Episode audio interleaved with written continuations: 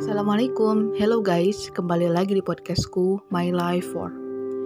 Di episode kali ini, episode lanjutan dari belajar untuk tahu atau tahu harus belajar. Guys, belajar untuk tahu, ya, aku dan mungkin kebanyakan di antara kalian belajar untuk tahu. Tahu dari segala hal yang sebelumnya belum diketahui, apa pun itu, ilmu apa pun itu, sains, teknologi, kedokteran, kejuruan, ilmu kehidupan, ilmu agama tentunya, apa pun itu. Penting gak sih kita belajar? Belajar untuk kemudian menjadi tahu. Dan bukan hanya tahu saja, tapi kita harus bisa mengamalkan apa yang kita dapat itu. Minimalnya sedikit lah. Cuman, pertanyaannya, apa minimalnya sedikit pengamalan ilmu itu udah kita lakuin? Di sini fix sih introspeksi diri aja, khususnya aku pribadi juga. Karena pada dasarnya segala sesuatu itu yang memang nantinya akan kepake atau enggak, apa salahnya kalau kita mencari tahu dulu? Apa salahnya kalau kita belajar dulu?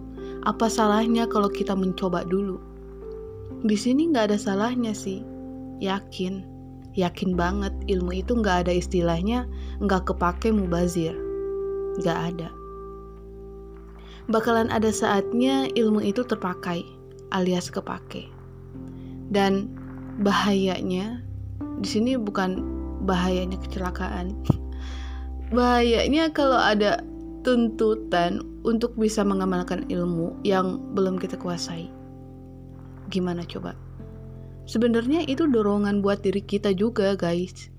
Dorongan dan itu peluang terbesar yang tadinya ilmu itu tidak kita kuasai karena adanya tuntutan dan kita terdorong untuk belajar agar menjadi menguasai ilmu tersebut.